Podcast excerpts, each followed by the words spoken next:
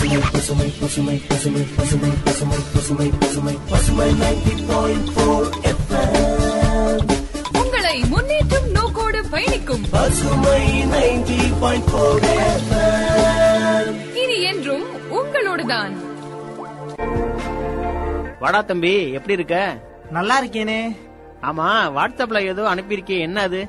ஆமாண்ணே பசுமை எஃப்எம்ல சொன்னாங்களே உங்களுக்கு சந்தேகமா இருந்தா அனுப்புங்க. நாங்க கண்டுபிடிச்சு தரோம். சேர்ந்தே தேடுவோம்லாம் சொன்னாங்களே. அதான் அவங்களுக்கு அனுப்புறதுக்கு பதிலா உங்களுக்கு மாத்தி அனுப்பிட்டேன். ஓ அத சொல்றியா? ஆமா ஆமா. வா போய் கேட்கலாம்.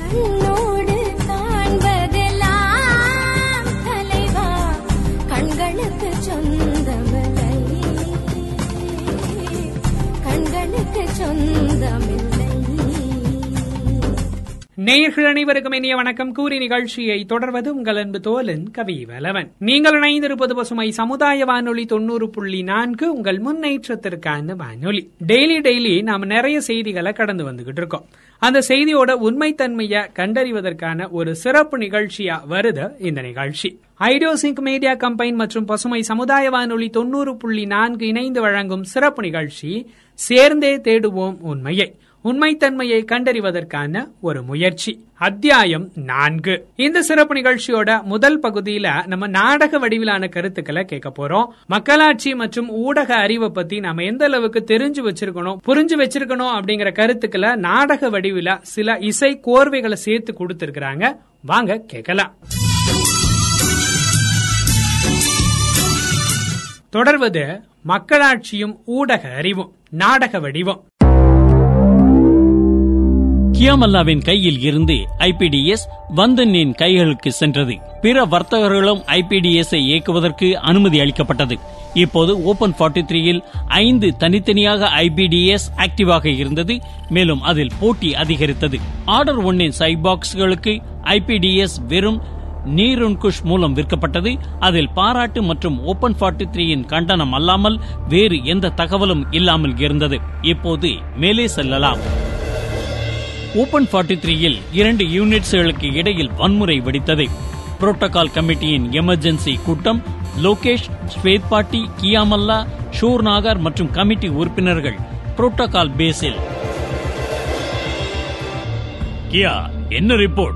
உனக்கு தகவல் கிடைச்சதா? எவ்வளவு சார்ஜிங் ஸ்டேஷன் போன? யூனிட் நாகர் மற்றும் யூனிட் ஜத்தா இடையே இன்னைக்கு மாலை சண்டை நடந்தது. பதினஞ்சு ஹோம் பார்ட்ஸ் நஷ்டமடைஞ்சிடுச்சு. அப்புறம் ஆறு சார்ஜிங் ஸ்டேஷன்களும் சேதமாயிடுச்சு.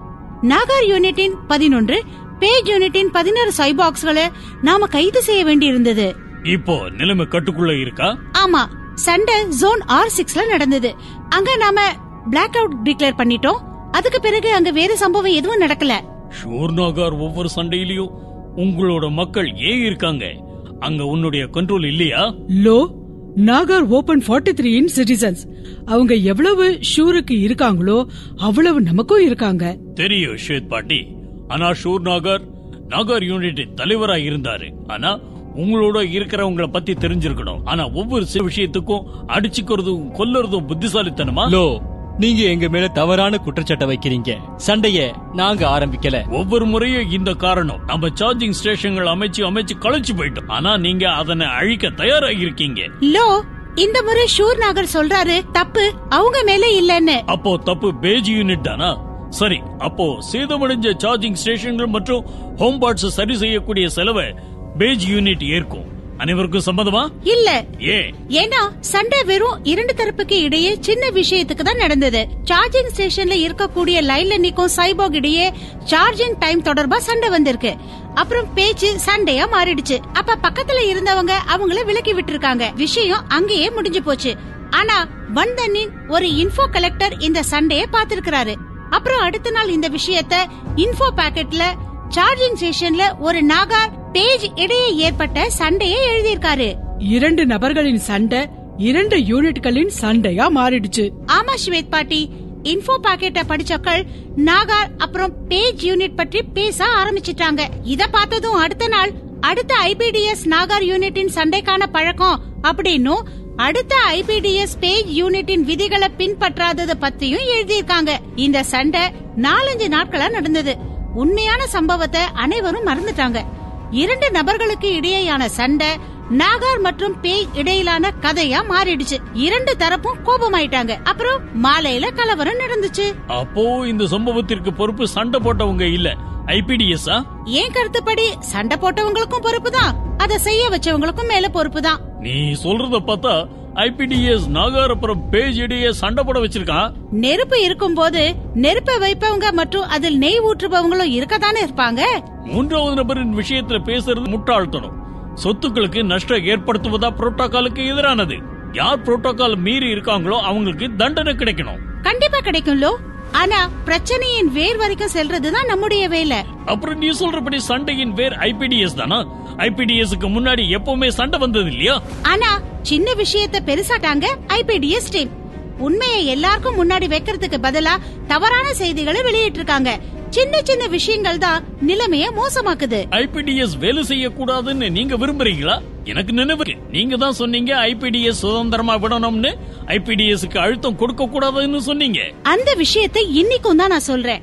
நடுநிலையான ஐபிடிஎஸ் பணம் சம்பாதிக்கிறதுக்காக தப்பான வேலையை செய்யக்கூடிய ஐபிடிஎஸ் இல்ல. ஐபிடிஎஸ் சுதந்திரமா இருந்தா நாம கவனம் செலுத்த முடியாது. உங்களோட விஷயத்துல நான் உடன்படல. இதுக்கு ஐபிடிஎஸ் பொறுப்பு இல்ல. நாம அவங்கள தனியா விட்டுடணும். தப்பு செய்யறவங்களுக்கு கட்டாயமா தண்டனை கொடுக்கணும். என்னுடைய வேலை புரோட்டோகால் கமிட்டிக்கு முன்னாடி எல்லா தகவல்களையும் வைக்கிறது தான் முடிவு செய்யறது கமிட்டியோட வேலை. நாகார் மற்றும் பேஜ் யூனிட்டை சேர்ந்த தவறு இழைத்தவர்களுக்கு தண்டனை வழங்கப்பட்டது. அவர்களிடம் இருந்து சேதமடைந்ததற்கான செலவு வசூலிக்கப்பட்டது. இந்த சண்டையில் பங்காற்றிய ஐபிடிஎஸ் குறித்து கண்டும் காணாமல் விடப்பட்டது. ஆனால் ஸ்வேத் பாட்டிக்கு கியா மல்லாவின் பேச்சு வருத்தத்தை கொடுத்தது. ஏனென்றால் அவர்கள் கியா மல்லாவின் பேச்சின் மீது மிகுந்த நம்பிக்கை கொண்டிருந்தார். கியா புரோட்டோகால் கமிட்டியில உன்னுடைய பேச்சு எனக்கு கவலையை ஏற்படுத்தி இருக்கு நீங்க உண்மையிலேயே ஐபிடிஎஸ் சுதந்திரம் தொடர்பா குற்றச்சாட்டை சுமத்துறீங்களா? இத கேட்டா ஓபன் ஃபார்ட்டி த்ரீயின் புரோட்டோகால்ஸ்களுக்கு எதிரானதா இருக்கு? ஏன் கருத்துப்படி? இது முக்கியமானதுதான். ஆனா ஏன்? நான் என்ன நினைக்கிறேன்னா ஐபிடிஎஸ் மிகவும் முக்கியமான வேலையை செய்யுது. ஐபிடிஎஸ் அப்கிரேட் செய்ததற்கு பிறகு அவசியமான தகவல்கள் எல்லார்கிட்டயும் சென்றடையணும். அதுக்கு சைபோக்ஸின் வளர்ச்சிக்கு முக்கிய அங்கமா இருக்காங்க. விழிப்புணர்வு அதிகரிச்சிருக்கு. அப்புறம் நீதி நியாயம் இது தொடர்பா மக்கள் விவாதிக்கிறாங்க. இந்த எல்லா நன்மைகளும் உனக்கும் தெரியும். ஆனா நீ ஐபிடிஎஸ் முக்கியமான நன்மைய பார்க்க மாட்டேங்கிற. எந்த நன்மை ஸ்வேத் பாட்டி? பொழுதுபோக்கு. செவ்வாயை இழந்த பிறகு இந்த கிரகத்துல வாழ்வதற்கான போராட்டம் அனைவரினுடைய மனசிலும் ஆழமா பதிஞ்சிருக்கு. ஐந்து ஐபிடிஎஸ் இடையே போட்டி அதிகரிச்சிருக்கு. மக்களுக்கு இன்ஃபோ பாக்கெட்டுடன் பொழுதுபோக்கும் அதிகரிச்சிருக்கு. கலை பண்பாடு ஓடியாடி விளையாடுவது வாழ்க்கையை பிரகாசமாக்கி இருக்கு இதனை கொண்டு மக்களின் வாழ்க்கை மீண்டும் சுவாரஸ்யமாயிருக்கு. மக்களின் மனசு லேசா இருக்கு மக்கள் செவ்வாயின் இழப்ப மறக்க தொடங்கி இருக்காங்க அட்ரிஷியா இப்ப நம்ம வீடு மாதிரி தோணுது. இந்த விஷயங்களை நான் ஒத்துக்கிறேன் ஸ்வேத் பாட்டி. ஐபிடிஎஸ் பொழுதுபோக்கு நம்முடைய வாழ்க்கையை மாற்றி இருக்கு ஐபிடிஎஸ் இவ்வளவு நன்மைகளை செய்யும் போது நாம் அதனுடைய சுதந்திரம் தொடர்பா கண்டும் காணாம இருக்கணுமா? ஸ்வேத் பாட்டி சுதந்திரத்தோட சேர்ந்திருக்கிற பொறுப்பு ஒன்று இல்லாம மற்றொன்று இருக்காது. அப்படின்னா? நான் ஐபிடிஎஸ் மக்கள் கிட்ட உண்மை போய் சேரணுன்றதுக்காக தான் ஆரம்பிச்சேன். மக்கள் கிட்ட பிரச்சனை உருவாக்கணுன்றதுக்காக இல்ல. ஐபிடிஎஸ் மக்களிடம் வெறும் தகவல் பட்டியல மட்டுமே கொண்டு போய் சேர்க்கணும்னு நீ விரும்புறியா? இல்ல ஸ்வேத் பாட்டி. தகவல்கள் விமர்சனம் விசாரணை பகுப்பாய்வு கிண்டல் நகைச்சுவை இவை அனைத்தையும் செய்ய ஐபிடிஎஸ்க்கு சுதந்திரம் இருக்கு. ஆனா பொறுப்புணர்வோட பொழுதுபோக்கு பற்றிய கேள்வி வரும்போது அது தனிப்பட்ட விஷயமா இருக்கு. அதனை தகவல்களில் இருந்து பிரித்து வைக்கணும். ஐபிடிஎஸ் இரண்டையும் சேர்க்க முயற்சி செய்யறாங்க தகவல்களை பொழுதுபோக்கு ஆக்கணும் அப்படிங்கிற சிக்கல்ல பரபரப்பான மற்றும் ஆத்திரமூட்டும் வகையில அவங்க செயல்படுறாங்க. அப்ப உன்னுடைய புகார் ஐபிடிஎஸ் இன் பொழுதுபோக்கு அவங்க தகவல்களை வழங்கும் முறை பற்றி இல்ல. என்னுடைய கவலை ஐபிடிஎஸ் நடுநிலையில இருந்து தவறி போறதுதான். ஐந்து ஐபிடிஎஸ் தகவல்கள் அடிப்படையில நடுநிலை இல்லாம தகவல்களை பொழுதுபோக்குடன் வெளியிடுறதுதான். இன்ஃபர்மேஷனை ப்ராடக்ட்களை போல ஐபிடிஎஸ் சந்தையில விற்பது ரொம்ப அபாயகரமானது. இதனால மக்களுக்கு விழிப்புணர்வு இல்ல கோபம் தான் வரும். அப்புறம் ஓபன் 43 த்ரீயின் ஒற்றுமை மற்றும் பாதுகாப்புக்கு இது சரியானதா இருக்காது. உன்னுடைய பேச்ச நான் ஒத்துக்கிறேன் கியா. மக்கள் விழிப்புணர்வு அடையலனா அவங்கள கோபப்படுத்த முடியும். நீ ஆர்டர் ஒன்னில் செய்யற மாதிரி. ஆமா ஸ்வேத் பாட்டி. அரைக்குறையான தகவல் மூலமா மக்கள் எளிதா தவறா வழிநடத்தப்படலாம். நாம ஓபன் 43 த்ரீல அமைதியை வைத்திருக்கணும். இன்டெலிஜென்ஸ் ஹெட்டா இருக்கறதால இது என்னுடைய முக்கியமான பொறுப்பு. உன்னுடைய பொறுப்பு என்ன அப்படின்னு எனக்கு தெரியும். லோகேஷ் அல்லது பிற புரோட்டோகால் கமிட்டி உறுப்பினர்கள் இத சிந்திக்கணும் அப்படின்னும் ஐபிடிஎஸ் செயல்பட முயற்சி செய்யற. ஆனா உன்னுடைய ஒவ்வொரு செயல்பாடும் ஓபன் ஃபார்ட்டி த்ரீயின் நன்மைக்காக தான் இருக்கணும். நன்றி ஸ்வேத் பாட்டி. நான் நாம எல்லாரும் ஐபிடிஎஸ் மூலமா ஏற்படக்கூடிய நஷ்டத்தை பார்க்க முடியல. ஐபிடிஎஸ் கட்டுப்படுத்துறது என்பது அதனுடைய சுதந்திரத்தை கண்டும் காணாம இருக்கிறது இல்ல. இது நம்முடைய ஓபன் ஃபார்ட்டி த்ரீயின் சித்தாந்தத்திற்கு எதிரானது. அப்புறம் லோகேஷ அப்படி செய்ய விடமாட்டோம். இந்த விஷயம் எனக்கும் தெரியும் ஸ்வேத் பாட்டி. அதனால தான் நான் என்ன? இது ரகசியமானது ஸ்வேத் பாட்டி. எனக்கும் அப்புறம் என்னுடைய டீம் இல்லாம வேற யாருக்கும் இத பத்தி தெரியாது. நீ அதை என்கிட்ட கூட சொல்லலாம். நாங்க ஒரு புதிய சிஸ்டத்தை தயார் பண்ணிட்டு இருக்கோம். அதுல நாம மக்களுக்கு தகவல்களை கொண்டு போய் சேர்ப்போம். எந்த ஒரு தவறான கலப்படமும் இல்லாம. ஓ அப்படியா? அதேபடி நீங்க உங்க கையில இருக்கக்கூடிய ஸ்கிரீனை ஆன் பண்ணுங்க. என்னுடைய கை ஸ்கிரீனா ம் ஆன் பண்ணிட்டேன். இப்ப? இப்ப சேனல் எஸ் எஸ் த்ரீ பட்டனை அழுத்துங்க. ஸ்பேஸ்ஷிப் த்ரீ இன் சேனல் இது ஸ்பேஸ்ஷிப் சேதமடைஞ்சதுல இருந்து நின்னு போயிடுச்சே. பாட்டி நாங்க ஸ்பேஸ்ஷிப் த்ரீ இன் டிரான்சீவரை சரி செஞ்சோம். இப்ப நாம அங்க இருந்து தகவல்களை நேரடியா மக்களின் கைகளில் உள்ள ஸ்கிரீன்கள் வர டிரான்ஸ்மிட் செய்ய முடியும். நீங்க எஸ் எஸ் த்ரீ டெஸ்ட் பண்ணுங்க. எங்களுடைய டெஸ்ட் டீம் ஏதாவது டிரான்ஸ்மிட் செய்வாங்க. கியா சேனல் செயல்படுது. அட்ரிஷியாவில முதல் முறையா? ஆமா ஸ்வேத் பாட்டி. நாம ஒன்னு ரெண்டு வாரங்கள்ல எஸ் எஸ் த்ரீய லான்ச் பண்ணிடுவோம். அதுக்கு பிறகு எல்லாரும் எங்களுடைய இன்ஃபோ பேக்கெட்டுகளை பார்க்க முடியும். வெறும் ஒரு பட்டனை அழுத்தி. ஆனா நீ இந்த விஷயத்தை ஏன் மறைச்சு வச்சிருக்க? ஸ்பேஸ்ஷிப்பின் ஓனர்ஷிப் விஷயம் இப்ப வரைக்கும் ஓபன் 43 த்ரீ அப்புறம் ஆர்டர் ஒன் இடையில முடிவாகல. இது தொடர்பா கேப்டன் நீ அப்புறம் ஜிப்பர் சண்டையிட நான் விரும்பல. எஸ்எஸ்டி லான்ச் செய்த மூன்று மாதங்களுக்கு பிறகு ஸ்பேஸ்ஷிப்பின் டிரான்சிவரில் இருந்து இன்ஃபோ பாக்கெட்டில் நாளுக்கு ஒரு முறை அல்ல ஒவ்வொரு மணி நேரமும் கிடைத்தது. மக்கள் சேனல் எஸ் த்ரீயை ஆன் செய்தார்கள். இன்ஃபோ பாக்கெட்டை அவர்களால் பார்க்க முடியும். இனிமேல் அவர்கள் தினமும் காலையில் பீட்டில்ஸுக்காக காத்திருக்க வேண்டியது இல்லை அதனால் எஸ் மிகவும் பிரபலமடைந்தது. லோகேஷும் இந்த விரைவாக டிரான்ஸ்மிட் செய்யப்படும் தகவல்களை கண்டும் காணாமல் இருக்க முடியவில்லை. புரோட்டோகால் பேஸில் 43 த்ரீ ஜோன்கள் வரை அரசாங்க தகவல்கள் இப்போது எஸ் த்ரீயில் சென்றடைந்தன. ஏனென்றால் டிரான்ஸ்மிஷன் இருபத்தி நான்கு மணி நேரமும் இருந்தது. மக்கள் இப்போது இன்ஃபோ பாக்கெட் உருவாக்கி கியாவிற்கு அனுப்பத் தொடங்கினர். மேலும் அவருடைய டீம் அதனை சரிபார்த்து அனைவருக்கும் அனுப்பத் தொடங்கியது. ஓபன் 43 த்ரீயில் வெறும் எஸ் த்ரீ பற்றிய விவாதம் இருந்தது. கியா நான் சைபோக்ஸ் வரலாறு பற்றி உருவாக்கிய இன்ஃபோ பாக்கெட்டுகள் எப்போது டிரான்ஸ்மிட் செய்யப்படும்? ஸ்வேத் பாட்டி உங்களுடைய லீடர்ஷிப் மற்றும் டீம் ஒர்க் பேக்கெட் மிகவும் பிரபலமடைஞ்சிருக்கு. இதனையும் நாங்க வேகமா டிரான்ஸ்மிட் செய்வோம். மக்கள் நிறைய செய்திகளை அனுப்புறாங்க. நாங்க அதனை சோதிக்கிறதுக்கு நிறைய நேரம் எடுக்குது. இந்த வாரம் மட்டும் குறைந்தபட்சம் ஆறு பேக்கெட்டுகளை எஸ் அனுப்பியிருக்காரு. பல சைபோக்ஸ் தங்களுடைய பேக்கெட்டுகளை டிரான்ஸ்மிட் செய்ய ஆர்வமா இருக்காங்க. யஷா அது யாரு? யஷ் லோகேஷின் இளைய சகோதரி. மொயாஷி கேஷ் எல்லாரும் அவளை யஷ் அப்படின்னு தான் கூப்பிடுவோம். ஓ அவ ரொம்பவும் சின்னவளா இருந்தாளே. சின்னவளா இருந்தா. யஷுக்கு இருபது வயசாயிடுச்சு பாட்டி. ரொம்பவே துருதுருப்பான பொண்ணு. எஸ் எஸ் த்ரீயின் திறமைய முதல்ல அவ தான் கண்டுபிடிச்சா. முதல்ல இன்ஃபோ பேக்கெட்டுகளை அவகிட்ட இருந்து தான் நாங்க வாங்கினோம். சரி அவ எந்த விஷயம் பற்றிய இன்ஃபோ பேக்கெட்டுகளை விற்கிறா? அவளுக்கு ஹோம் பார்ட் இன்டீரியர்ஸ்ல ஆர்வம் இருக்கு. முதல்ல அது பத்திய தகவலை கொடுத்தா. ரொம்ப பிரபலம் அடைஞ்சிட்டா இப்பெல்லாம் அவ இன்ஃபோ பாக்கெட்டுகளை உருவாக்கி அதை விற்கிறா. ம் ரொம்ப ஸ்மார்ட் தான். அவளை மக்களுக்கு ரொம்ப பிடிச்சிருக்கு. யஷ் ஃபேன் கிளப்பும் இருக்கு. அவளுடைய பேக்கெட்ஸ்களுக்கு மக்கள் காத்திருக்காங்க. ஐபிடிஎஸ்க்கு போட்டி போடுற அளவுக்கு இருக்கே. உன்னுடைய எஸ் த்ரீ இப்ப இதுல சின்ன பிரச்சனைகளும் இருக்கு ஸ்வேத் பாட்டி. சில நேரங்கள்ல டிரான்ஸ்மிஷன் நின்னு போயிடுது. சில நேரங்கள்ல கைகளின் ஸ்கிரீன் வரைக்கும் போறதுக்கு நேரம் ஆயிடுது. இப்ப ஸ்டாம் சீசன் வேற வருது. அப்ப பல பிரச்சனைகள் வரும். ம் ஆமா. நானும் நோட் பண்ணேன். கொஞ்சம் காத்தடிச்சாலும் டிரான்ஸ்மிஷன் வீக் ஆயிடுது. ஆனா உன் மேல எனக்கு முழு நம்பிக்கை இருக்கு கியா. நீ பிரச்சனையே சமாளிச்சிடுவ. எஸ்எஸ்டி ஓபன் 43 த்ரீயில் இல்லை ஆர்டர் ஒன்னின் சைபாக்ஸும் தங்களுடைய ஆர்டர் ஸ்கிரீன்ல கனெக்ட் செய்ய முயற்சி செய்யறாங்க ஆர்டர் ஒன்னின் பேஸ் கேப்டன் நீ மற்றும் ஜிப்பர் உன்னுடைய ஆர்டர் ஒண்ணுக்கு எதிரா மக்கள் எப்படி ஆம் ஸ்கிரீன்ல எஸ் எஸ் த்ரீய செயல்படுத்துறாங்க? கேப்டன் நாங்க முழுசா முயற்சி செய்யறோம். கிராக் டவுன் செய்யறதுக்கு எல்லா டிவிஷன்களையும் கவனத்துல எடுத்திருக்கோம். ஏறத்தாழ எல்லா டிவிஷன் அப்படின்னா எல்லா டிவிஷனும் இல்லையா? கேப்டன் பார்டர் ஏரியாவுல எஸ் எஸ் த்ரீ சிக்னல் ஸ்ட்ராங்கா இருக்கு. அங்க கொஞ்ச நேரம் எடுக்கும். ஜிப்பர் நீ நேரம் எடுத்துக்கோ. எப்ப வரைக்கும் பார்டர் ஏரியாவுல இருக்கிறவங்க எஸ் எஸ் த்ரீய கேட்பாங்க? ஓபன் ஃபார்ட்டி த்ரீ மற்றும் லோகேஷ் அவங்களுடைய கடுமையான உழைப்பு எல்லாமே மண்ணோட மண்ணா போயிடும். கேப்டன் ஆர்டர் ஒன்னு அதிகமான மக்கள் ஓபன் ஃபார்ட்டி த்ரீக்கு எதிராக இருக்காங்க.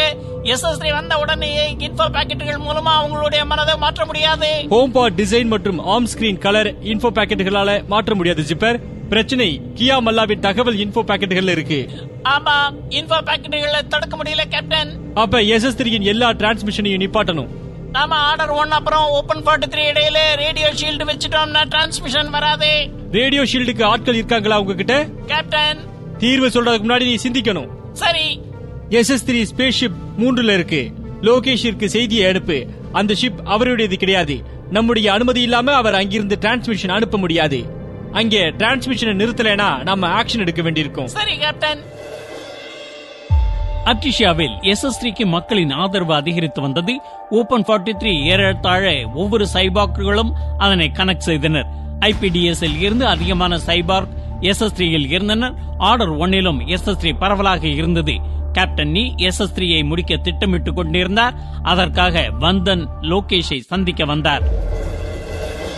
வாங்க வந்தன் உங்களோட பிரச்சனையை நான் கேள்விப்பட்டேன். ஆனா நான் எஸ்எஸ் த்ரீ பற்றி ஒண்ணுமே பண்ண முடியாது.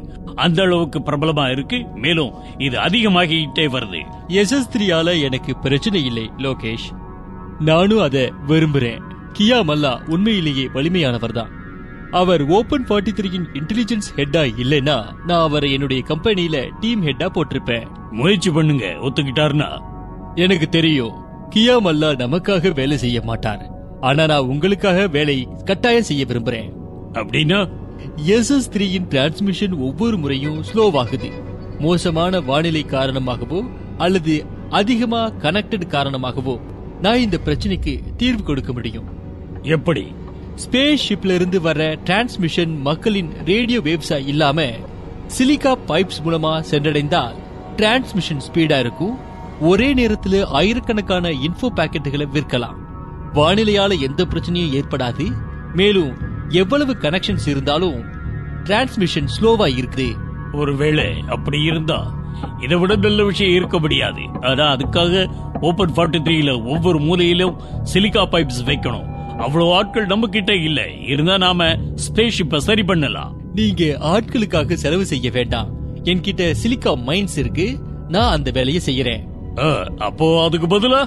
அதுக்கு பதிலா நான் எஸ் எஸ் த்ரீ டிரான்ஸ்மிஷன் செய்யறதுக்கு லைசன்ஸ் கொடுக்கணும். கியாமல்லாவின் கையால என்ன கொல்ல பாக்குறீங்களா வந்தன்? உங்களை விட சக்தி வாய்ந்தவங்க ஓபன் ஃபார்ட்டி த்ரீல வேற யாரும் இல்ல. இதோ பார். கியாமல்லாவே இங்க வந்துட்டாங்க. என்ன? கியாமல்லா நம்ம எஸ் வந்தன் எடுத்துக்க போறான்னு உனக்கு ஏற்கனவே தெரிஞ்சு போச்சா? கேப்டன் நீரன் குஷ் மெசேஜ் அனுப்பியிருக்காரு. நீங்க எஸ் எஸ் த்ரீயே டிரான்ஸ்மிஷன் ஸ்பேஸ் ஷிப் மூணு நிப்பாட்டலைன்னா அவங்க ஆக்ஷன் எடுக்க தயாரா இருக்காங்க. ஆக்ஷன் என்ன ஆக்ஷன் ஸ்பேஸ் ஷிப் வெறும் அவங்களோடது மட்டும் கிடையாது. நம்ம நான்கு பேரும் சேர்ந்து உருவாக்குனது. ஆக்ஷன் அப்படின்னா அட்டாக் ஸ்பேஸ் ஷிப்புக்காக நம்மள அட்டாக் பண்ணுவாங்களா? அந்த ஸ்பேஸ் ஷிப்ல பல ஆண்டுகளா அது சும்மா தான் இருக்கு. கேப்டன் நீ பல நாட்களா ஓபன் 43 த்ரீ அட்டாக் பண்றதுக்கான காரணத்தை தேடிக்கிட்டு இருக்காங்க. இந்த விஷயத்துல நான் பேச முடியாது. ஆனா கியா மல்லா சரியாத்தான் சொல்றாரு. கேப்டன் நீ உங்கள் அனைவரையும் ஆபத்துக்கு உள்ளாக்குவாரு. நீங்க ஓபன் ஃபார்ட்டி த்ரீயை காப்பாற்றுங்க. எஸ் எஸ் த்ரீயை காப்பாற்ற வேண்டிய வேலை என்னுடையது. எஸ் எஸ் த்ரீயை எப்படி காப்பாற்றுவீங்க?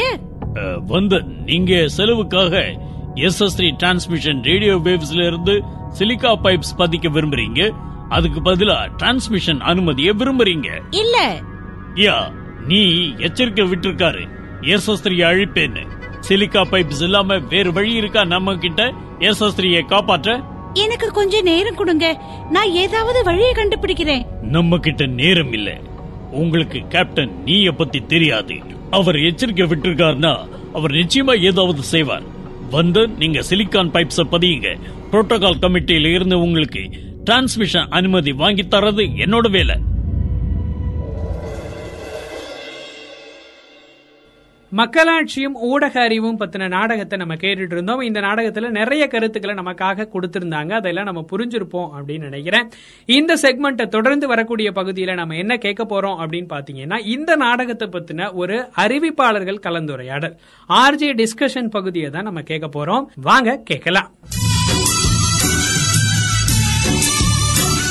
வணக்கம் நண்பர்களே. நீங்க கேட்டுட்டு இருக்கிறது பசுமை சமுதாய வானொலி தொண்ணூறு புள்ளி நான்கு உங்கள் முன்னேற்றத்திற்கான வானொலி. இன்னைக்கு நம்ம அத்தியாயம் நான்குல இணைஞ்சிருக்கிறோம். இதுக்கு முன்னாடி ஆட் ரிஷியால நடந்த அந்த கதையை கேட்டிருப்போம். அது கூடவே தொடர்ந்து நம்ம ஆர்ஜே டிஸ்கஷன் பகுதிக்குள்ள போக போறோம். விண்வெளியில ஜனநாயகத்திற்கான ஒரு தேடல அந்த டிராமா இருந்திருக்கும். அதான் மக்களாட்சியும் ஊடக அறிவும் அப்படிங்கிற தலைப்புல நம்ம கேட்டு முடிச்சிருந்திருப்போம். இப்போ ஆர்ஜே டிஸ்கஷனுக்குள்ள போலாம். வழக்கம் போல நான் உங்க அன்பு தோழன் கவி வளவன் இருக்க நிகழ்ச்சியில இந்த நிகழ்ச்சியில என் கூட கயல்வெளி இருக்கிறாங்க. அவங்க கூடவே அவங்களோட நண்பர் ரோபோ டென்னும் இருக்கிறாரு.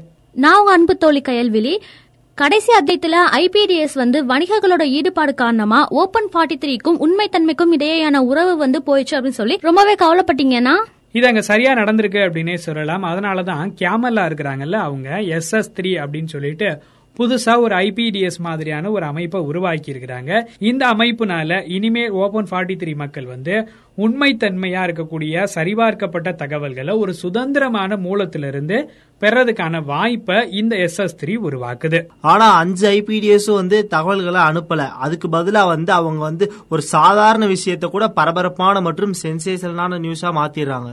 மக்களுக்கு வந்து நம்ம தகவல்களையும் செய்திகளையும் நம்ம கொடுக்கறோம். அதுவே போதுமானதுன்னு நான் நினைக்கிறேன். இதை தாண்டி பொழுதுபோக்கு பத்தி நம்ம அவங்களுக்கு கொடுக்கணும்னு நான் நினைக்கல. ஆனா சலிப்பான தகவல்களா சொன்னா யார் விரும்புவா கைல்வெளி அதுக்கு பதிலா வந்து அதை சுவாரஸ்யமான கதைகளா சொன்னா மக்கள் அதை அதிகமா கவனம் செலுத்துவாங்கல்ல? நீங்க சொன்னதுல தவறு இல்ல ரோபோ. எல்லாருக்குமே வந்து கதைகளை கேட்கறதுக்கு ரொம்பவே பிடிக்கும். ஆனா நாங்க இங்க வந்து செய்திகளை பத்தி மட்டும்தான் பேசுறோம். ஆனாலும் கூட பரபரப்பான கதைகளை நாங்க ஏன் விரும்புறோம் அப்படின்னு நீங்க நினைக்கிறீங்க?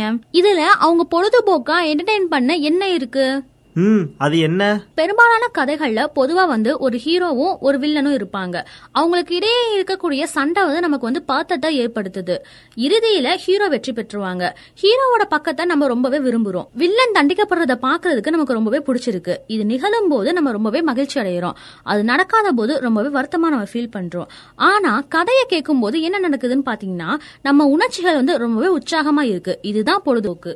ஆனா கைல்வெளி நிஜ வாழ்க்கையில ஒவ்வொரு சம்பவமுமே கருப்பு வெள்ளை பக்கத்தை கொண்டிருக்கும். அதாவது ரெண்டு வேற வேற விதமான ஃபீல்ஸ கொடுக்கக்கூடியதா இருக்கும். அது சாதாரணமா ஹீரோ வில்லன் கதை மாதிரி எல்லாம் இருக்காது இல்ல நல்லாவே சொன்னீங்கன்னா இதுதான் பிரச்சனை. பொழுதுபோக்குக்காக ஒவ்வொரு கதையும் ஹீரோ வில்லன் சண்டையா மாறுது. ஆனா இது எப்படி நடக்குது? நான் ஒரு எடுத்துக்காட்டோட விளக்குறேன் பாருங்களேன். சினிமா ஸ்டார் ஸ்ரீதேவி இருக்கிறாங்கல்ல. அவங்க எப்போ எப்படி இறந்தாங்க? அது உங்களுக்கு ஞாபகம் இருக்கா? அவங்க பாத்ரூம் டாப்ல கிடந்தாங்க. அந்த டைம்ல இந்த டிவி சேனல்கள்லாம் என்ன பண்ணுச்சு அப்படிங்கறது நம்ம எல்லாத்துக்குமே ஞாபகம் இருக்கும். அது செய்திய கதையா மாத்திட்டாங்க இந்த நியூஸ்ல இருக்கிறவங்க எல்லாம். ஸ்ரீதேவியோட மரணம் அப்படிங்கிறது இயற்கை காரணங்களால நடந்ததா? இல்ல அவங்க கொலை செய்யப்பட்டாரா? இது கொலை அப்படிங்கிறதுக்கு என்ன ஆதாரம் இருக்கு? இதெல்லாம் தெரியாத சூழல்ல ஆனா இந்த மீடியால இருக்கக்கூடியவங்க அவங்களோட குடும்பத்துல இருக்கிறவங்கள வலுக்கட்டாயமா இந்த மாதிரியான கேள்விகளை எல்லாம் எழுப்பி அந்த குடும்பத்து உறுப்பினர்களை வில்லன்களா சித்தரிச்சிட்டாங்க. அவங்க குடும்பம் எதெல்லாம் சமாளிக்க வேண்டி இருக்கும் அப்படிங்கறத கற்பனை செஞ்சு பார்க்கலாமே. அவங்க தங்களோட அன்புக்குரியவர்களை இழந்திருக்கிறாங்க. அது மட்டுமே இல்லாம அதுக்கு பின்னாடி இருக்கக்கூடிய வதந்திகளையும் இங்க நிரூபர்கள் கேட்கக்கூடிய அந்த கேள்விகளை சமாளிச்சுட்டு நேரலையிலிருந்து கடந்து போகக்கூடிய அதாவது லைவ் செஷன்ல இருந்து கடந்து போகக்கூடிய அந்த கொடுமையான விஷயத்தையும் அவங்க குடும்பம் எதிர்கொள்ள வேண்டியிருக்கு. இது மாதிரி பல எடுத்துக்காட்டுகள்ல சொல்லலாம். ஜிஎஸ்டியை அறிமுகப்படுத்தும் போது நிறைய ப்ராப்ளம் வந்துச்சு. அதே மாதிரி ஆராய்ச்சி மாணவர்களுக்கு ஸ்காலர்ஷிப்பை ஸ்டாப் பண்ணும்போது கூட நிறைய ப்ராப்ளம் வந்துச்சு. ஆமாங்க கைல்விழி அப்பப்போ நிறைய பிரச்சனைகள் வந்துகிட்டு தான் இருக்கு. ஆனா இந்த எல்லா பிரச்சனையுமே ஏதோ தவறான புரிதல் இல்ல அதை பத்தின சரியான அறியாமை இருக்கு அப்படின்னு சொல்லலாம் இல்ல இதுதானே அப்படின்னு அலட்சியத்தோட காரணமா இருக்கலாம் அப்படின்னு கூட தோணுது. இதுல என்னன்னா ஒருத்தருக்கு ஒருத்தர் சண்டை போடாம இதுல ஒருத்தருக்கு ஒருத்தர் சண்டை போடாம இந்த பிரச்சனைகளை தீர்க்கிறதுக்கான வழிகள் நிறையவே இருக்கு. அதை நோக்கி நம்ம போகணும்ல. ஒவ்வொரு பிரச்சனையுமே நம்ம ஒரு ஹீரோ வில்லன் கதையா மாத்துறதுக்கு தான் முயற்சி பண்றோம். இதனால உண்மையான பிரச்சனையில இருந்து நம்ம கவனத்தை இழந்துடுறோம். அப்படிதானண்ணா அதாவது ஓபன் ஃபார்ட்டி த்ரீல நடந்த மாதிரின்னு சொல்றீங்க. ஆமா ஓபன் ஃபார்ட்டி த்ரீயோட ஐந்து ஐபிடிஎஸும் ஒவ்வொன்றும் பார்வையாளரோட கவனத்தை தம்மேல திருப்ப விரும்புச்சு. அதனாலதான் அவங்க எல்லாருமே சாதாரண செய்திகளையோ தகவல்களையோ கடுமையான காரசாரமான விவாதமா மாத்த முயற்சி பண்ணாங்கண்ணா ஆமா கையல்வெளி அதனாலதான் ஐபிடிஎஸ் தகவல் சேகரிப்பாளர்கள் இருக்காங்கல்ல அந்த ஐபிடிஎஸ் ரிப்போர்ட்டர்ஸ் அவங்க ரெண்டு நபர்களுக்கு இடையிலான நடந்த ஒரு சின்ன சம்பவத்தை ஒரு சண்டைய ரெண்டு பெரிய பிரிவுகளுக்கான ஒரு சண்டையா பரபரப்பா மாத்தி கொண்டு போயிட்டாங்க. அந்த நகர் அப்புறம் பெட்ஜ் அப்படின்னு சொல்லக்கூடிய அந்த ரெண்டு பகுதியோட மக்களோட சண்டையா அந்த ரிப்போர்ட்டர் தான் மாத்திட்டாரு அப்படின்னு சொல்லிட்டு கேமலா சொல்ல வந்தாங்க. அதன் காரணமா என்ன நடந்துச்சு அப்படிங்கறத நீங்களே பாத்தீங்க. அங்க ரெண்டு பகுதிகளுக்கு இடையிலான ஒரு பெரிய சண்டையே நடந்து முடிஞ்சது. ஆமா அது ரெண்டு பேத்துக்கு இடையேயான விஷயம் தான் அதை ஒரே நாள்ல தீர்த்திருக்கலாம். இதுல என்ன அப்படின்னு பாத்தீங்கன்னா இப்போ தகவல்கள் இருக்குல்ல. தகவல்களும் பொழுதுபோக்கும் ஒன்னோட ஒண்ணு கலக்க கூடாது அப்படிங்கறதுல கியாமல்லா இருக்கிறாங்கல்ல அவங்க நல்லாவே புரிஞ்சு வச்சிருந்திருக்கிறாங்க. அதனாலதான் அவங்க எஸ்எஸ் த்ரீ அப்படின்னு ஒரு புதுசான ஒரு அமைப்பை உருவாக்கி இருக்கிறாங்க அதாவது தகவல்களை மக்களுக்கு கொண்டு போய் சேர்க்கறதுக்காக எஸ்எஸ் த்ரீ அப்படின்னு சொல்லிட்டு ஒரு புது அமைப்பை உருவாக்கி இருக்கிறாங்க எந்த தகவல்கள்ல யாரு தலையிட்டு இருக்கா அது தெளிவாகவும் உண்மையாகவும் இருக்கா? அதை நாங்க எப்படிலாம் தெரிஞ்சுக்கிறது? செய்திகளை வழங்குறவங்க உங்களை தூண்டுவதுல அதிக அக்கறை காட்டினாங்கன்னா அவங்க பிரச்சனையோட ஒரு பக்கத்தை மட்டும்தான் உண்மையாவே முன் வச்சிருக்காங்கன்னு அர்த்தம்.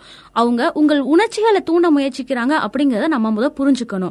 உங்களுக்கு நேரான உண்மைகளை அவங்க தரவே கிடையாதுண்ணா. என்னோட உணர்ச்சிகளா? ஆமா நீங்க கோபப்பட வேண்டிய கட்டாயத்துல அவங்க வந்து நிகழ்வுகளை விவரிக்கிறாங்க. மேலும் கோபம் வந்து லாஜிக்கோட ஒவ்வொரு உணர்வையும் எடுத்துக்குதுண்ணா. டிவி சேனல்ஸ் எல்லாம் இருக்குல்ல அது நம்மள அமைதிப்படுத்த அனுமதிக்கவே அனுமதிக்காது. அவங்க ஒரு செய்தியை அவதூறான வழியில மீண்டும் மீண்டும் சொல்ல முயற்சிக்கிறாங்க. இதனால நாம டிவிய பாத்துக்கிட்டே உட்காந்துருக்கோம் அதுவும் இருபத்தி நாலு மணி நேரத்துக்கு மேல அவங்க ஒளிபரப்பிக்கிட்டே இருக்கிறாங்க. நாமளும் அதை பாத்துக்கிட்டே இருக்கிறோம். இல்லையா கையல்விழி ஆமா இதே விஷயம் தான் ஓபன் ஃபார்ட்டி த்ரீலயும் நடக்க தொடங்குச்சு. அதனாலதான் கேமலா உடனடியா இதை அங்கீகரிச்சிட்டாங்க. கேமல்லா வந்து ஏன் லோகேஸ்ட் இதை சொல்லி ஐபிடிஎஸ் மூடல? எல்லாத்துக்கும் மேலா ஓபன் ஃபார்ட்டி த்ரீயோட நெறிமுறைகள் என்ன சொல்லுதுன்னா ஐபிடிஎஸ் மூடுறது அது கூடவே மக்களோட பேச்சு சுதந்திரத்தை பறிப்பது இது எல்லாமே ஓபன் ஃபார்ட்டி த்ரீயோட நெறிமுறைகளுக்கு எதிரானது. அப்படின்னா இந்த பிரச்சனைகளுக்கெல்லாம் ஒரு தீர்வே இல்லையா? நிச்சயமா இருக்கு. பத்திரிகைக்கு ஒரு முதன்மை விதி என்ன அப்படின்னா தகவல்களோட உண்மைத்தன்மையை சரி பார்க்கணும் அதாவது மக்களுக்கு வழங்குறதுக்கு முன்னாடி அது உண்மையா இல்ல பொய்யா எங்கிருந்து வந்தது அப்படிங்கறத சரிபார்க்க வேண்டியது ஒவ்வொரு பத்திரிகையோட முதன்மை விதியா சொல்லப்படுது.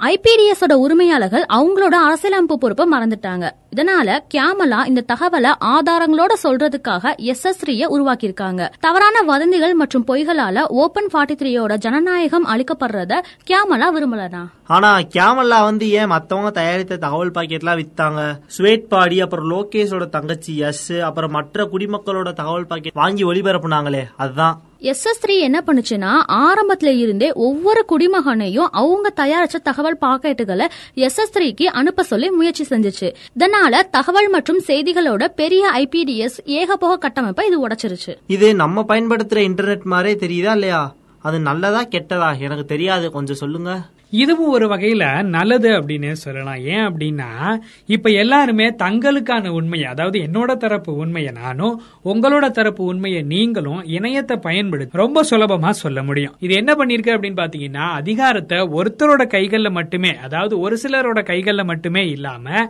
எல்லாரோட கைகளுக்குமே கொண்டு போய் சேர்த்திருக்குது. எல்லாருமே தங்களோட உண்மையான கருத்தை தங்களோட கருத்தை பதிவு பண்றதுக்கு இன்னைக்கு இணையம் உதவுது. இது நமக்கு எப்படி யூஸ் ஆகும்? அது சரியா சொல்லணும் அப்படின்னா இப்போ ஒரு கிராமத்துல ஒரு பஞ்சாயத்து நடக்குதுன்னு வச்சுப்போம். இது மாதிரி தான் ஆர்டர் ஒன்ல எஸ் எஸ் த்ரீ பத்தி சிந்திக்கணும். ஒரு சிலர் மட்டுமே பேசுறாங்க அப்படின்னா அவங்களோட குரல்கள் வழியா முக்கியமான முடிவுகளை எடுக்க முடியும் கிராம பஞ்சாயத்துல. அதே சமயம் இது கிராமத்துல இருக்க மற்ற மக்களுக்கான அநியாயமா இருக்கக்கூடும். அதே மாதிரிதான் ஆர்டர் ஒன்ல ஓபன் ஃபார்ட்டி த்ரீல நடக்கக்கூடிய ஒரு விஷயமும் தெரியாம சூர்நாகர் என்ன சொல்றாரோ அதை மட்டுமே அவங்க கேட்டுட்டு இருக்காங்க. எஸ்எஸ் த்ரீ மாதிரி தான் இணையமும் இன்னைக்கு நமக்கு இருக்கு. இப்ப ஒவ்வொரு குடிமகனும் தங்களோட உண்மையையும் அவங்களோட கருத்துக்களையும் பொதுமக்கள் முன்னாடி வைக்கக்கூடிய உரிமை அவங்களுக்கு இருக்கு. இணையம் வழியா இருக்குண்ணா. கயல்விழி நீங்க சொன்ன மாதிரி இன்னைக்கு இன்டர்நெட்ல நிறைய விஷயங்கள் இருக்கு. வீடியோக்கள் நம்மளால் பார்க்க முடியும் சமூக வலைதளங்களை நம்ம பயன்படுத்த முடியும் வலைப்பதிவுகள்னு சொல்லக்கூடிய வெப்சைட்ஸ் நம்ம யூஸ் பண்றோம் சமூக வானொலிகள் கேட்க முடியும் அது போட்காஸ்டுகள்னு சொல்லக்கூடிய அதையும் நம்மளால கேட்க முடியும். இந்த மாதிரி நிறைய ஊடகங்கள் இன்னைக்கு வலைதளத்தில் இருக்கு. இந்த ஊடகங்களை பயன்படுத்தி மக்கள் எல்லாருமே தங்களோட படைப்பாற்றலை காண்பிக்கிறது மட்டும் இல்லாம தகவல்களையும் அவங்க அனுப்ப முயற்சிக்கிறாங்க. இது ஒரு பத்து வருஷத்துக்கு முன்னாடி அதாவது ஒரு டிகேட்டுக்கு முன்னாடி இது சாத்தியமா இருந்திருக்குமா அப்படின்னு கேட்டா இல்ல அப்படின்னு தான் சொல்லணும். ஆமாண்ணா ஸ்வேட் பாடியும் லோகேஷோட தங்கச்சியான யஷும் இவங்க ரெண்டு பேருமே அவங்கவுங்க துறையில வல்லுனர்கள் அவங்க அவங்களோட அறிவை வந்து மக்கள்கிட்ட பகிர்ந்துக்கணுங்கிறக்காக தகவல் பாக்கெட்டை தயாரிச்சு எல்லார்ட்டையும் கொடுத்திருக்காங்க. இதை விட சிறந்தது எதுனா? கையல்வெளி நீங்க அந்த டிராமால கவனிச்சிருந்தீங்கன்னா தெரிஞ்சிருக்கும். கேப்டன் நீ இருக்காருல்ல அவர் வந்து கியாமலா தயாரிச்ச அந்த தகவல்கள் பாக்கெட்டுக்கு அவர் ரொம்பவே பயப்படுறாரு. ஏன்னா அது உண்மையை சொல்லுது. ரெண்டு பக்கத்தில் இருக்கக்கூடிய செய்திகளை கொண்டு போய் சேர்க்குது இல்ல அப்ப உண்மையான நிலவரம் என்ன அப்படிங்கறது மக்களுக்கு தெரிஞ்சிரும் அப்படிங்கறதுனால கேப்டன் நீ வந்து கியாமலா தயாரிச்ச அந்த தகவல் பாக்கெட்டுகளுக்கு பயப்படுறாரு. ஏன்னா கேமலாவோட பாக்கெட்டுகளை படிக்கக்கூடிய மக்கள் வந்து சமூக பொருளாதார மற்றும் அரசியல் உண்மைகளை பத்தி தெரிஞ்சுக்கிறாங்க. ஆர்டர் ஒன்ல எஸ் எஸ் த்ரீயோட பாக்கெட்டுகளை படிக்கக்கூடிய மக்கள் வந்து கேப்டன் நீ பொய்களை பரப்புகிறாங்க அப்படிங்கறதையும் புரிஞ்சுக்கிறாங்க. வளர்ச்சியோட நன்மைகளையும் ஓபன் ஃபார்ட்டி த்ரீல மக்கள் அனுபவிக்கக்கூடிய சுதந்திரத்தையும் அவங்க உணர தொடங்கிட்டாங்கண்ணா. ம் ரொம்ப சூப்பர். நான் இன்னொரு விஷயத்தையும் அறிய விரும்புறேன். அது என்னன்னா சிலிக்கா குழாய்கள்னா என்ன? அது மட்டும் இல்லாம வந்தனியே சிலிக்கா குழாய்களை பத்தி பேசினாரு. இப்போ எஸ் எஸ் த்ரீ வந்து காற்றுல இருக்கக்கூடிய ரேடியோ அலைகளால பரவுது. ஒருவேளை ஸ்பேஸ் ஷிப்ப சூர்நாகர் அழிச்சிட்டாரு அப்படின்னா அது பரவறதுக்கான வாய்ப்பு இல்ல. ஆனா இப்போ எஸ் எஸ் த்ரீ தரையில போடப்பட்டிருக்க சிலிக்காய் குழாய்கள்ல இருந்து வரும். இணையம் இருக்குல்ல? அதாவது இன்டர்நெட் சொல்லக்கூடிய அது எப்படி ஃபைபர் ஆப்டிக் கேபிள் வழியா கடலுக்கு அடியில இருந்து வருதோ அதே மாதிரி இந்த எஸ் எஸ் த்ரீயும் வரப்போகுது. சிலிக்கா குழாய்கள் வழியா வர்றதுனால ஓபன் ஃபார்ட்டி த்ரீல தகவல் பாக்கெட்டுகள் இன்னும் வேகமா வந்து சேரும். அதுவும் இல்லாம எந்தவித தடங்களும் அங்க இருக்க போறது இல்ல அதனாலதான் சிலிக்கா குழாய் பத்தி பேசிட்டு இருக்காங்க. ஆனா அண்ணா ரேடியோ அலைகள் சிலிக்கா குழாய்கள் என எல்லா பரிமாற்றங்களும் ஸ்பேஸ்ஷிப்ல இருந்து தான் நடக்குது. கேப்டன் நீ வந்து ஸ்பேஸ்ஷிப்பை தாக்கிட்டாங்கன்னா என்ன நடக்கும்? ஆ இத பத்தி நான் சிந்திக்கவே இல்லையே. இது நடந்துச்சு அப்படின்னா ஓபன் ஃபார்ட்டி த்ரீய ஃப்ரீயா பாதுகாப்பா வச்சிருக்கிற கேமலாவோட முயற்சிகள் எல்லாமே பலவீனம் அடைஞ்சிரும் ஆமா ஆர்ட் ரஷ்யாவுல அமைதியை காக்குறதுக்காக ஸ்வேட் பாடி செஞ்ச எல்லா முயற்சியுமே தோத்து போயிரும். விஷயங்கள்லாம் ரொம்ப மோசமாயிட்டே வருதே. ஒருவேளை ஸ்வேட் பாடி வந்து கேப்டன் நீக்கு இதெல்லாம் புரிய வைப்பாரா? இருக்கலாம். இது அடுத்த அத்தியாயத்துல மட்டும்தான் நம்ம கண்டுபிடிக்க முடியும். ஓகே பிரான்ஸ் இனி வரக்கூடிய அத்தியாயத்துல இதுக்கப்புறம் என்னெல்லாம் நடக்குது அப்படிங்கறத கேட்டுட்டு இந்த ஆர்ஜே டிஸ்கஷன் பகுதியில இணையலாம். ஆட் ரஷ்யா பகுதியில் நடக்கக்கூடிய அந்த கருத்துக்களை நாடக வடிவில் கேட்டிருந்தோம். அது கூட தொடர்ந்து ஆர்ஜே டிஸ்கஷன் பகுதியில் மூன்று நபர்களோட கருத்துக்களை அதை நம்ம கேட்டோம். இப்போ தொடர்ந்து வரக்கூடிய பகுதியில் நம்ம என்ன கேட்க போறோம் அப்படின்னு பாத்தீங்கன்னா இது நேயர்களுக்கான பகுதி. நேயர்களோட கலந்துரையாடல் செய்யக்கூடிய நேயர்களுடனான கலந்துரையாடல் பகுதி. நேர்களை இந்த சேர்ந்தே தேடுவோம் உண்மையை நிகழ்ச்சியில. ரெண்டு செக்மெண்ட் முடிஞ்சது. இப்ப மூணாவது செக்மெண்ட்ல இணைஞ்சிருக்கோம். இந்த மூணாவது செக்மெண்ட் எப்படி இருக்கும் அப்படிங்கறத நம்ம சொல்லியிருந்தோம். இது நேயர்களுக்கான பகுதி. நேயர்கள் அவங்களோட சந்தேகத்தை இந்த பகுதியில கேட்கலாம் அப்படின்னு சொல்லி சொல்லியிருந்தோம். இந்த நிகழ்ச்சியில இப்போ நம்ம நேயர் ராஜலட்சுமி வந்திருக்கிறாங்க. அவங்க சில சந்தேகங்களை கேட்டிருக்காங்க. அவங்க இந்த நிகழ்ச்சியை தொடர்ச்சியா கேட்டுட்டு வர்றாங்க. அதனால சில தகவல்களை நம்மோட ஷேர் பண்ணிக்கவும் அவங்களோட டவுட்ஸை கிளியர் பண்றதுக்காகவும் வந்திருக்காங்க. மேடம் வணக்கம். வணக்கங்க சார். மேடம் இந்த நிகழ்ச்சியை கேட்டிருக்கீங்களா மேடம்? ஆர்ட்ரிஷியால நடக்கிறத நான் தொடர்ந்து கேட்டுக்கிட்டு இருக்கேன். அடுத்து என்ன நடக்க போகும் அப்படின்றதுல ரொம்ப ஆவலா இருக்கு. என்ன சொல்ல போறீங்க அப்படின்றத. மேடம் இந்த நிகழ்ச்சியை பத்தின ஏதாவது டவுட்ஸ் இல்ல ஃபீட்பேக்ஸ் ஏதாவது இருந்தா நீங்க ஷேர் பண்ணிக்கலாம் மேடம். டவுட்ல நிறைய இருக்கு. கேட்கலாமாங்க சார் தாராளமா மேடம் கேளுங்க. எங்களால முடிஞ்ச அளவுக்கு அதை சரி பண்றதுக்கான முயற்சியை பண்றோம்.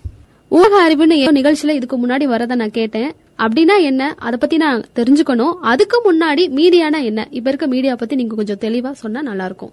மீடியா பத்தி நம்ம கேட்டு தெரிஞ்சுக்கலாம் மேடம் சுமார் நூறு வருஷத்துக்கு முன்னாடி போலாமே. நூறு வருஷத்துக்கு முன்னாடி எப்படியான காலகட்டம் இருந்திருக்கும் அப்படிங்கறது நமக்கே தெரியும். அங்க தொழில்நுட்பம் எந்த அளவுக்கு இருந்திருக்கும் அப்படிங்கறத நினைவுல வச்சுக்கோங்க. அதுக்காக நம்ம நூறு வருஷம் பின்னாடி போக போறோம். அப்போ என்ன நடக்கும் அப்படின்னு பாத்தீங்கன்னா உதாரணமா ஒரு வீட்டுல நிகழ்ச்சி. ஒரு சுப நிகழ்ச்சி நடக்குதுன்னு வச்சுப்போமே ஒரு வீட்டுல ஒருத்தவங்களுக்கு கல்யாணம் நடக்க போகுது. அப்ப என்ன பண்ணுவாங்க? சொந்தக்காரங்க தெரிஞ்சவங்க இந்த மாதிரியான எல்லாத்துக்கும் போன் பண்ணி சொல்லுவாங்களா? ஏன்னா அப்ப போன் இருந்திருக்காது இல்லீங்களா? ஒரு நூறு வருஷத்துக்கு முன்னாடிங்கும் போது போன் இருந்திருக்காது. நேரடியா போய் சொல்லக்கூடிய பழக்கம் இருந்திருக்கும். பக்கத்து ஊரா இருந்தாலும் சரி அடுத்த ஊரா இருந்தாலும் சரி வேற ஊரா இருந்தாலும் சரி வண்டி கட்டிக்கிட்டோ இல்ல நடந்து போயோ சொல்லக்கூடிய ஒரு தன்மையை தான் அந்த காலகட்டத்தில் இருந்திருப்பாங்க.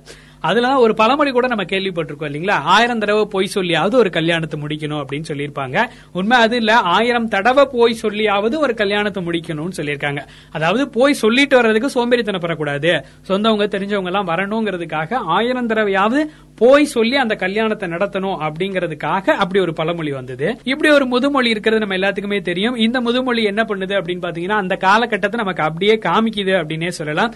தொழில்நுட்பம் வளராத ஒரு காலகட்டம். அதை புரிய வைக்கிறதுக்காக அப்படிங்கறதுக்காக நான் அதை சொன்னேன். ஆனா இன்னைக்கு அப்படி இல்ல. இன்னைக்கு அப்படியே எல்லாமே தலைகீழ இருக்குது. வாட்ஸ்அப்னு ஒண்ணு வச்சிருக்கோம் இல்லீங்களா? அதாவது வாட்ஸ்அப்ல இன்விடேஷன் போட்டுட்டு அதுக்கு மொய் ஜிபே கூகுள் பேல அனுப்பிட்டு ஃபங்க்ஷனை சிம்பிளா முடிச்சுட்டு போய்கிட்டே இருக்கும். ஒருத்தவங்க ஒருத்தவங்க பாத்துக்க வேண்டிய அவசியம் இல்ல. இன்னைக்கு காலகட்டத்துல நேர்ல பார்க்க முடியாது கோவிட் நைன்டீன்னால இருந்தாலும் இந்த மாதிரியான சில விஷயங்கள் இன்னைக்கு நாள்ல நடந்துகிட்டு இருக்கு. பக்கத்தூர்ல நடக்கிறதா இருந்தாலும் சரி எங்க என்ன நடந்தாலும் சரி உடனுக்குடனே நமக்கு தெரிஞ்சு போயிடுது இல்லைங்களா? அது இன்னும் சரியா சொன்னா அந்த காலகட்டத்துல அதாவது ஒரு நூறு வருஷத்துக்கு முன்னாடின்னு வச்சுப்போமே அப்போ வந்து பக்கத்தூர்ல ஏதாவது நிகழ்ச்சி நடந்தாலே அது நேர்ல பார்த்தவங்க சொன்னா மட்டும்தான் நமக்கு தெரியும். இல்ல கேள்விப்பட்டவங்க வழியா வந்து சேரும். நேர்ல பார்த்தவங்க சொல்றதுனால அது முழுமையான தகவலா இருக்கும்.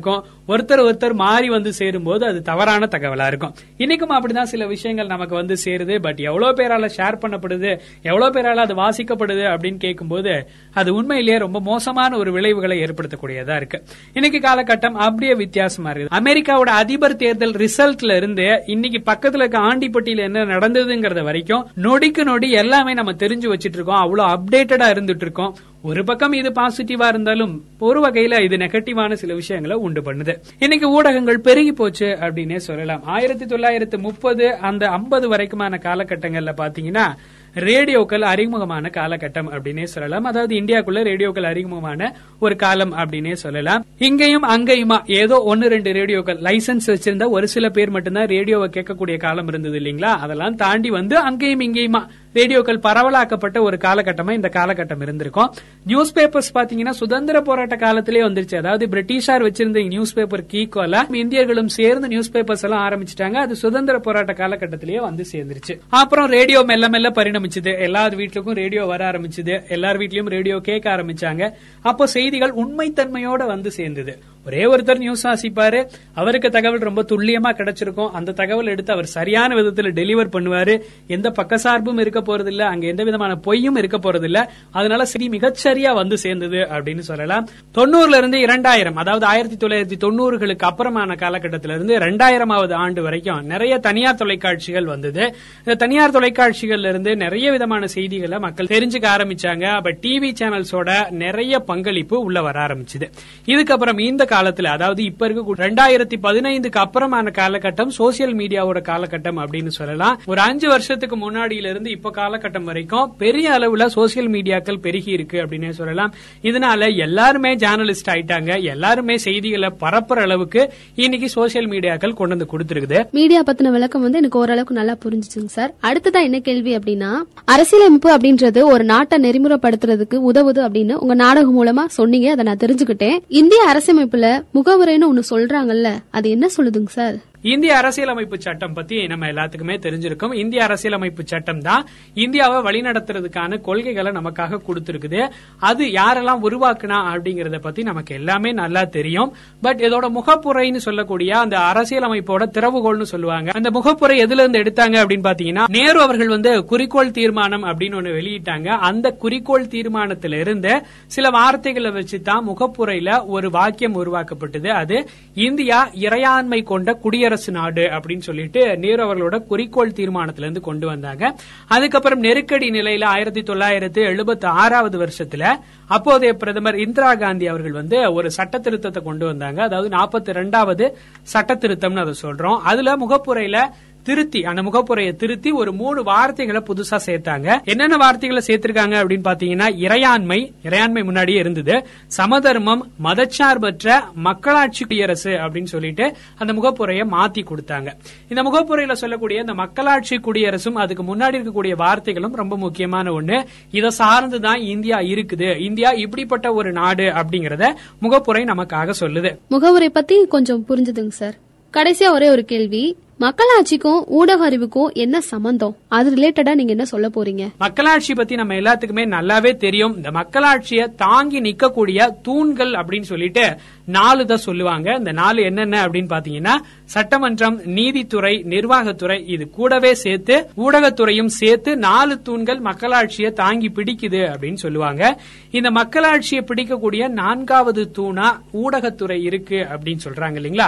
அப்போ ஒரு ஊடகத்தை பத்தி நம்ம எவ்வளவு தெரிஞ்சுக்கணும் அப்படிங்கறத இதுல இருந்து நம்மளால தெரிஞ்சுக்க முடியுது. மக்களாட்சி அப்படின்னா என்னங்கிறது நமக்கே தெரியும். மக்களால் மக்களுக்காக மக்களே ஆளுகின்ற ஆட்சி மக்களாட்சி அப்படின்னு சொல்றோம். இந்த மக்களாட்சியில மக்கள் மக்களுக்கு எல்லா விதமான உரிமைகளும் கொடுத்திருக்கிறாங்க. பேச்சுரிமை எழுத்துரிமை இந்த மாதிரியான நிறைய உரிமைகள் கொடுத்திருக்கிறாங்க. இதை பத்தி நமக்கு தெரியும். ஒரு ஊடகம் அப்படிங்கறதையும் ஊடகங்கள் சார்ந்து இயங்கக்கூடியதும் இந்த மாதிரியான உரிமைகளை அடிப்படையா வச்சுதான் அதாவது பேச்சுரிமை எழுத்துரிமைய அடிப்படையா வச்சுதான் ஊடகங்கள் இயங்கிட்டு இருக்கு. தனியார் ஊடகங்களும் சரி அரசு ஊடகங்களும் சரி மக்களோட கருத்தை வெளியே சொல்றதுக்கான வாய்ப்பா இந்த உரிமைகள் தான் இருந்துட்டு இருக்குது. ஒரு ஊடகம் பத்தி நம்ம தெரிஞ்சுக்கிறத தான் மீடியா லிட்ரஸி அப்படின்னு சொல்ல போறோம்.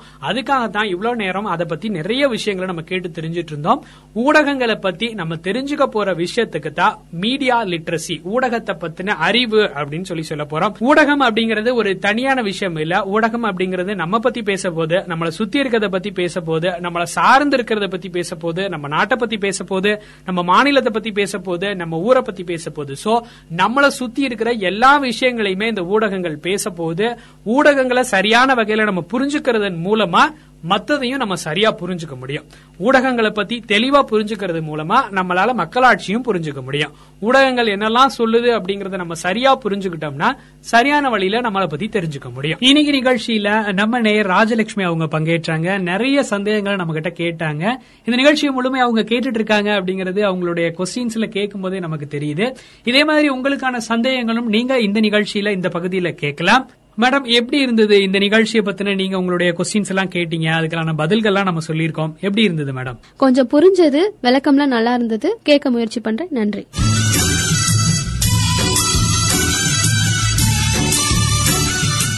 நிகழ்ச்சியோட எண்டிங்கே வந்துட்டோம் அப்படின்னு சொல்லலாம். இன்னைக்கு நிகழ்ச்சியில நிறைய ஃபேக் நியூஸஸ் ஃபேக் நியூஸஸ் பத்தி நிறைய விஷயங்களை நம்ம தெரிஞ்சுக்கிட்டோம். இந்த ஃபேக் நியூஸஸ் எப்படி நம்ம கண்டுபிடிக்கிறது அதுக்கான வழிகள் என்ன எந்த மாதிரி வகைகள் அது பரவுது அப்படிங்கறதையும் இனிமேல் வரக்கூடிய நிகழ்ச்சிகள்ல தொடர் நிகழ்ச்சிகள்ல நம்ம கேட்டு தெரிஞ்சுக்க போறோம்.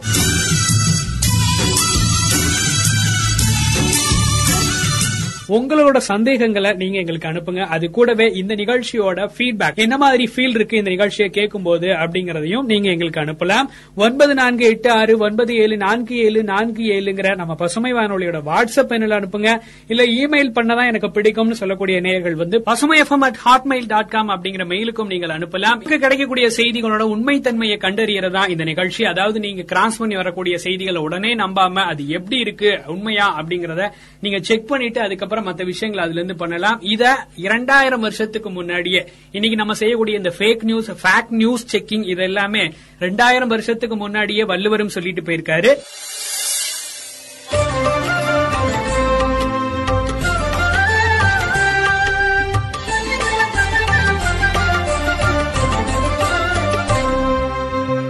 எப்பொருள் யார் யார் வாய் கேட்பினும் அப்பொருள் மெய்ப்பொருள் காண்பதறிவு. எப்பொருள் யார் யார் வாய் கேட்பினும் அப்பொருள் மெய்ப்பொருள் காண்பதறிவு. எப்பொருளை யார் யாரிடம் கேட்டாலும் கேட்டவாறே ஏற்றுக்கொள்ளாமல் அப்பொருளின் மெய்யான பொருளைக் காண்பதே அறிவாகும். சிம்பிளா சொல்லணும் அப்படின்னா இந்த திருக்குறளை நீங்க ஞாபகம் வச்சுக்கோங்க. ஒரு செய்தியை நீங்க பார்க்கும்போது இந்த திருக்குறள் உங்களுக்கு ஞாபகம் வந்துருச்சு அப்படின்னா அந்த செய்தியோட உண்மைத்தன்மையை நீங்க சேகரிக்க ஆரம்பிப்பீங்க. இன்னொரு நிகழ்ச்சியில் உங்களை சந்திக்கும் வரை உங்களிடமிருந்து விடைபெறுவது உங்கள் அன்பு தோலன் கவி வலவன் தொடர்ந்து இணைந்திருங்கள். பசுமை தொண்ணூறு புள்ளி நான்கு உங்கள் முன்னேற்றத்திற்கான வானொலி.